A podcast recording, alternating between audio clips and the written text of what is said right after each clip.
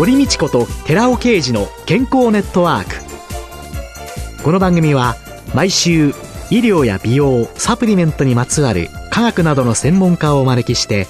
私たちの健康のために役に立つお話を伺う健康生活応援番組です。包摂体サプリメントと MGO マヌカハニーで健康な毎日をお届けするコサナの提供でお送りします。コサナの商品をお求めの際はフリーダイヤル0120-496-537までぜひお電話ください。体の節々が気になりだしたらコラーゲン、グルコサミンを配合した環状オリゴ糖の力シクロカプセル化スムースアップ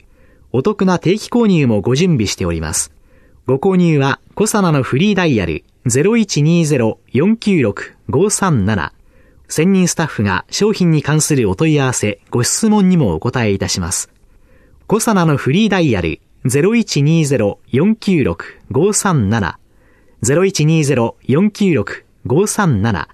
皆様のお電話をお待ちしています。こんにちは、堀道子です。今月は鶴見大学副学長で歯学部教授、歯学博士の前田信子さんをゲストに迎えて、航空ケアとマヌカハニーをテーマにお送りしております。先週、年を取ってくると、免疫力が低下し、唾液が少なくなってきて、そしてなおかつ入れ歯も増えるから、カンジダが増えるっていうところでお話が終わってしまったんですけれども。はい、そうでしたね。カンジダなんかを減らすための、いわゆる口腔ケアっていうのは？そうですね。やっぱりきちんと歯を磨くということが大事になりますかね。うん、口腔ケアっていうことになるかどうか知りませんけども、唾液の量が減っていると、はっきり自覚をされている方であれば、はい、やっぱ歯医者さんに相談するだとか、はい、ドライマウスの外来があるような、まあうちにもあるんですけどね、はい、鶴見大学にも、はい。そういったところでご相談して、唾液腺のマッサージだとか、いろんな方法がありありますんで、それから乾いた時にはお口の中にその潤いをもたらすようなものを塗るとか、うがいするとかっていったようなことでケアをしていただくっていうことが大事ですかね。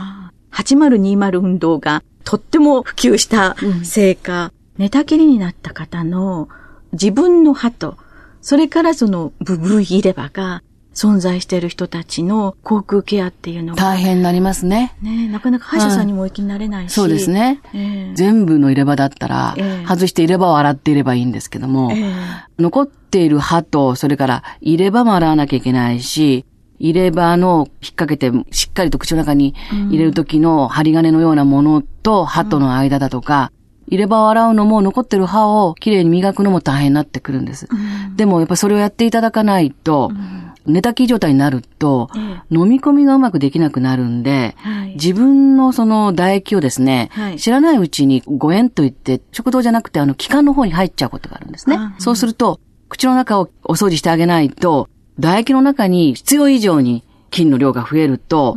どんどん気道から入っていって、それで肺炎を起こすと。健康な方の場合には本当に肺炎を起こす病原性の強いというかな、外から入ってくる病原細菌やウイルスによって肺炎が起こるんですが、寝たきり状態になっている方はご自分の誤って飲み込んだ唾液の中にたくさん含まれている常在菌だの患者でも肺炎を起こすことがあるんですね。口の中はやっぱりできるだけきれいにしておいて、健康な状態である菌の量にしておかないと、うん、やっぱりその肺炎のリスクが高くなるっていうことがあるかと思います。うん、今、あの、日本の死因の第3番目が肺炎ですね。そうですね。で高齢者の肺炎っていうのは本当に命を脅かす大変な病気になっているので、うん、お口の中をきれいにしてあげるということがやっぱ介護する方の、まず第そうですね。口の中の。はい。口の中のケア。ケア。はい。歯ブラシであったり、絶ブラシであったり。あったり、それから今簡便なものとして、濡れたティッシュみたいな形になって口の中を拭いてあげるっていうのがあるんですね。はいはい、はい、あれでもいいかと思います？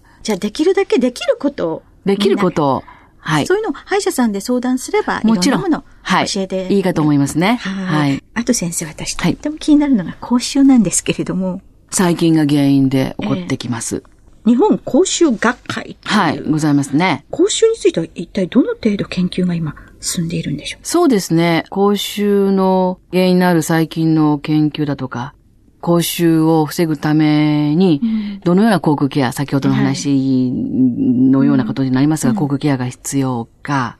それから、口臭がないのに口臭があるということを気にされている方がおられるので、まあそういった方たちは、悩みを聞いて差し上げるとかいうようなことも必要になるんですけども、うん、メンタルな部分からのサポートといったようなことも専門的にやっている歯医者さんはたくさんいらっしゃいます。でも自分は、いやいや講習なんてしてないわよって思ってる人の場合は、そうですね。意外と本当にその脳がひどくなってたり、はい、あるいはお口の中を全然気にされてなくて、うん、プラークはついてるわ、というような方で、本当に口臭ある方は実際自分はあんまり感じないんですね。意外と。ご家族の方だとか、お口臭いですよってことを言われて、口臭のことで来られるっていう方がいらっしゃいますが、そういう方たちは明らかに原因がはっきりしてますんで、まず思想脳炉は治さなければいけませんから、はい、まあ、歯周病と専門的には言うんですが、歯周病の専門のうちの大学では外来に行っていただいて、うん、ちゃんと検査をして、治療をしていただく。うん、それと、やっぱり口の中をきちんと歯を磨いていただく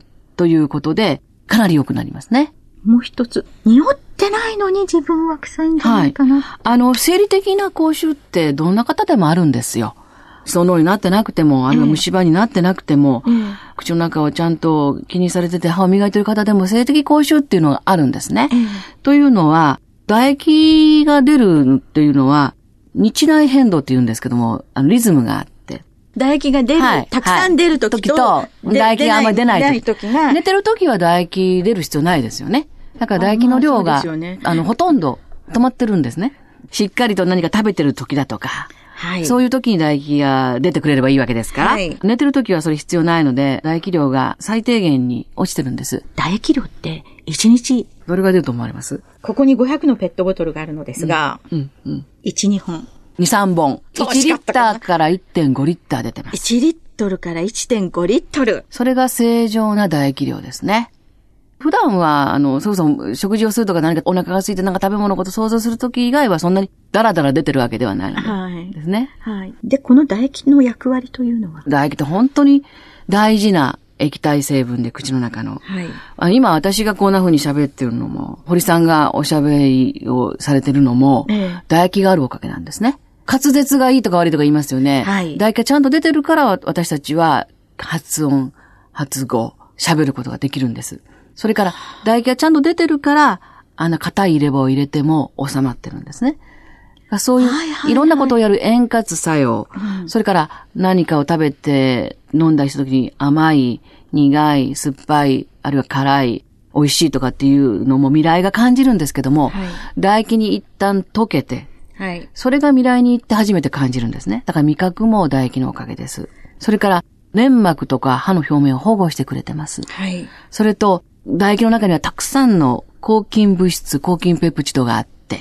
で、その抗菌ペプチド、抗菌タンパクというのは、口の中に住んでいる細菌たちはそれがあっても平気なんですけども、外から入ってこようとする病原細菌にはそれがしっかり効いてくれるので、私たちの体を守ってくれてます。それから甘いものを食べると、甘いものの中に入っている、まあ主に砂糖ですね。砂糖を細菌が利用して乳酸を作ります。そうして、たくさん乳酸ができると、それで歯が溶けてきて、虫歯が起こるんですけども、そんなに甘いもの好きだからといって、ちゃんとでも歯を磨いたりしてると、そんなに虫歯にならないじゃないですか。えー、例えば歯磨きの中にフッ素が入ってて歯が硬くなってることもあるんですけども、酸を酸性してても唾液が洗い流してくれる。うん、それから、お口の中って大体いつも、pH が中性から弱アルカリなんですね。7.2ぐらいなんですが、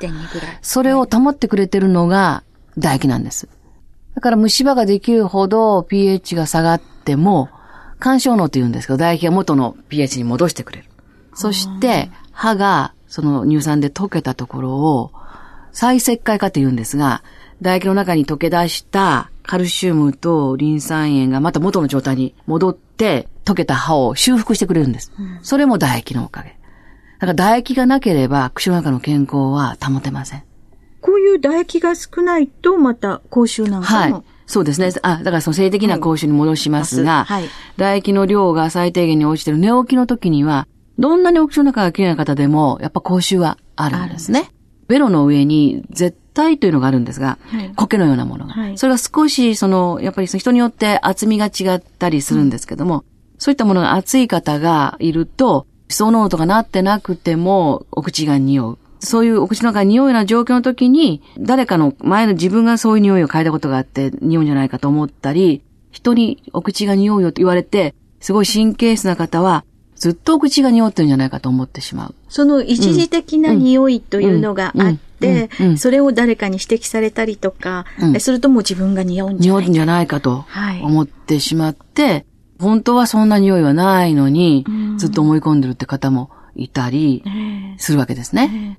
そういう人の場合は、口の中の問題じゃもうないわけです。はい。まあそうなんですけども、お口の匂いがあったっていうことがあるので、やっぱりちゃんとお口の中の匂いをどれぐらいあるかってことを調べて、それで、ちゃんと数字でお見せして、例えば、もう少しあの歯の磨き方を工夫しましょうとか、ベロの上も磨きましょうとか、うん、それからお口の匂いを消すようなお薬を時々使いましょうか。でもちろん思想濃度がある方は思想の治療をしていただかなきゃいけないわけなんですが、そうでなくてお口の匂いがやっぱちょっと強い方の場合には、うん、きちんと測って、徐々に徐々に理解していただくっていうことで、やっぱちょっと時間はかかることもあるんですけれども、うん、きちんと対処するというようなことで、自分が自信がついてきて納得される。じゃあね、なんかマスクして人のそばの顔に近づかないようになんていうふうに、とっても悩んでる方いらっしゃると思います。ぜひ、あの、そういった先生に相談をしていただきたいと思います。今週のゲストは、鶴見大学副学長で、歯学部教授、歯学博士の前田信子さんでした。来週もどうぞよろしくお願いいたします。よろしくお願いいたします。続いて、寺尾刑事の研究者コラムのコーナーです。お話は、小佐野社長の寺尾刑事さんです。こんにちは、寺尾刑事です。今週も引き続きまして、共造体の悲劇と Rα リポ酸をタイトルにお話しさせていただきたいと思います。今週は最後のところで、α リポ酸の共造異性体の副作用が懸念される情報が得られていますので、その点についてお話しさせていただきます。アルファリポ酸の副作用は、非天然側の副作用ってあるんだろうか？これは実は知られてるんですね。情報として、アスタメディカっていうリポ酸のメーカーがあります。ここが2001年に発表した論文がありまして、それによりますと、S 体のリポ酸、つまり非天然体は効果があるのかどうか、薬害があるのかどうかっていう検討がされています。検討は糖尿病のモデルマウスを使っているんですけども、この糖尿病モデルマウスに対して人工的に発症させているんですけども、そうすると糖尿病によって平均的に死亡していくわけですよね。何匹かは死んでいく。その平均死亡率を出してるんですけども、糖尿病を発症させることによって33%のマウスは死んでいく。死亡率33%に設定しているわけですね。そこに天然型の R 体のリポ酸を摂取させた場合にどうなっていくか。それから S 体、つまり非天然体を摂取させた場合にどうなっていくかを見ていったわけです。そうすると、天然型の R、アルファリポ酸を摂取した場合には、死亡率はぐっと低下していきまして、33%だったのが8%まで低下した。つまり、薬理活性、有効に働きまして、R 体を摂取すれば死ななくなった。糖尿病マウスであっても死ななくなった。一方で、S 型の非天然体を摂取したマウスはどうなったか。これ33%が死ぬわけですけども、平均的に。その死亡率は上昇しまして50%が死ぬということになったわけです。つまり、S 体は毒性があるっていうことをここに示したというような報告があるわけです。現在、ペットサプリとしてリポ酸同様に天然と非天然が50%含むようなリポ酸が配合されたサプリメントがあって、犬や猫が死亡するという例が報告されておりますけども、これは明らかにこのラセミ体、つまり R 体が半分、S 体が半分のものを摂取したために起こっているものであろうと考えられます。その点からも R 体のリポ酸を摂取するように心がけたいものです。私はこのコーナーにを通じてはっきりとして言わせていただきたいのは、サプリメントメーカーはそこのところを考えずして、ラセミ体、つまり半分非天然体を入れている、そういったものをサプリメントとして出すのではなくて、やっぱり一方のちゃんとした天然体のみを食品として摂取するような、そういうようなものを作っていくっていうことを心がけてほしいと思います。お話は小佐奈社長の寺尾啓二さんでした。続いて、小佐奈ワンポイント情報のコーナーです。小佐奈ワンポイント情報。今回は、小佐奈と関連会社シクロケムバイオが東京赤坂に開いたニュージーランドギフトショップを私、小佐奈の鈴木健二が訪ねてご紹介します。店長の宮園義孝さんに伺います。宮園さん、よろしくお願いします。よろしくお願いします。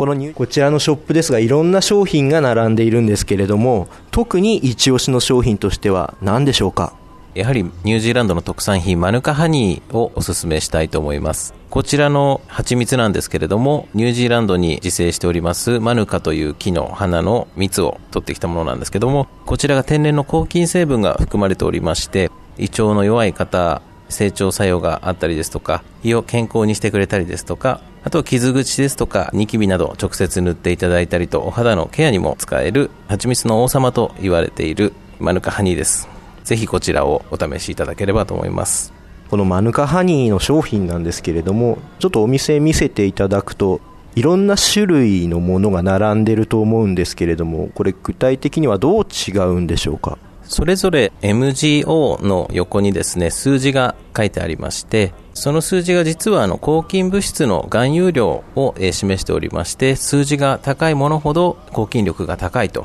った商品となっておりまして、日々の健康維持に使われる方、あるいは体調が優れないなという時に使う時ですとか、使うタイミングとか使い方を分けていただければと思いますので、まあ、ご自身に合ったものをですね、選んでいただければと思います。では、番組をお聞きの皆さんへメッセージをお願いします。ご来店の際にこちらの放送をお聞きいただいたと言っていただきますと、マヌカハニーの歯磨き粉のミニサイズ、こちらを漏れなくプレゼントいたします。こちらの歯磨き粉はマヌカハニーの抗菌成分を抽出して作った歯磨き粉になりまして歯周病や虫歯菌の予防に効果的ですので、ぜひお試しいただければと思いますコサナワンポイント情報。今回はコサナと関連会社シクロケムバイオが東京赤坂に開いたニュージーランドギフトショップを私コサナの鈴木健二が訪ねてご紹介いたしました。コサナワンポイント情報のコーナーでした。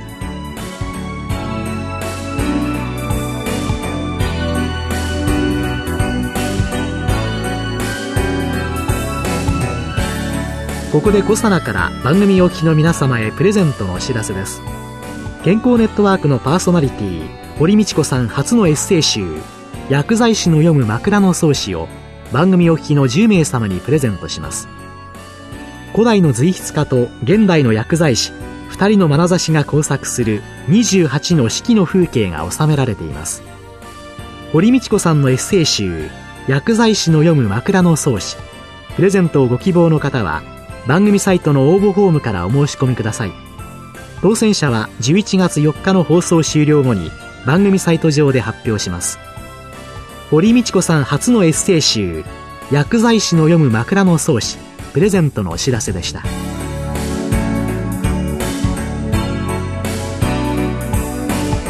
堀道子と寺尾啓二の健康ネットワーク。この番組は包摂体サプリメントと MGO マヌカハニーで健康な毎日をお届けするコサナの提供でお送りしました。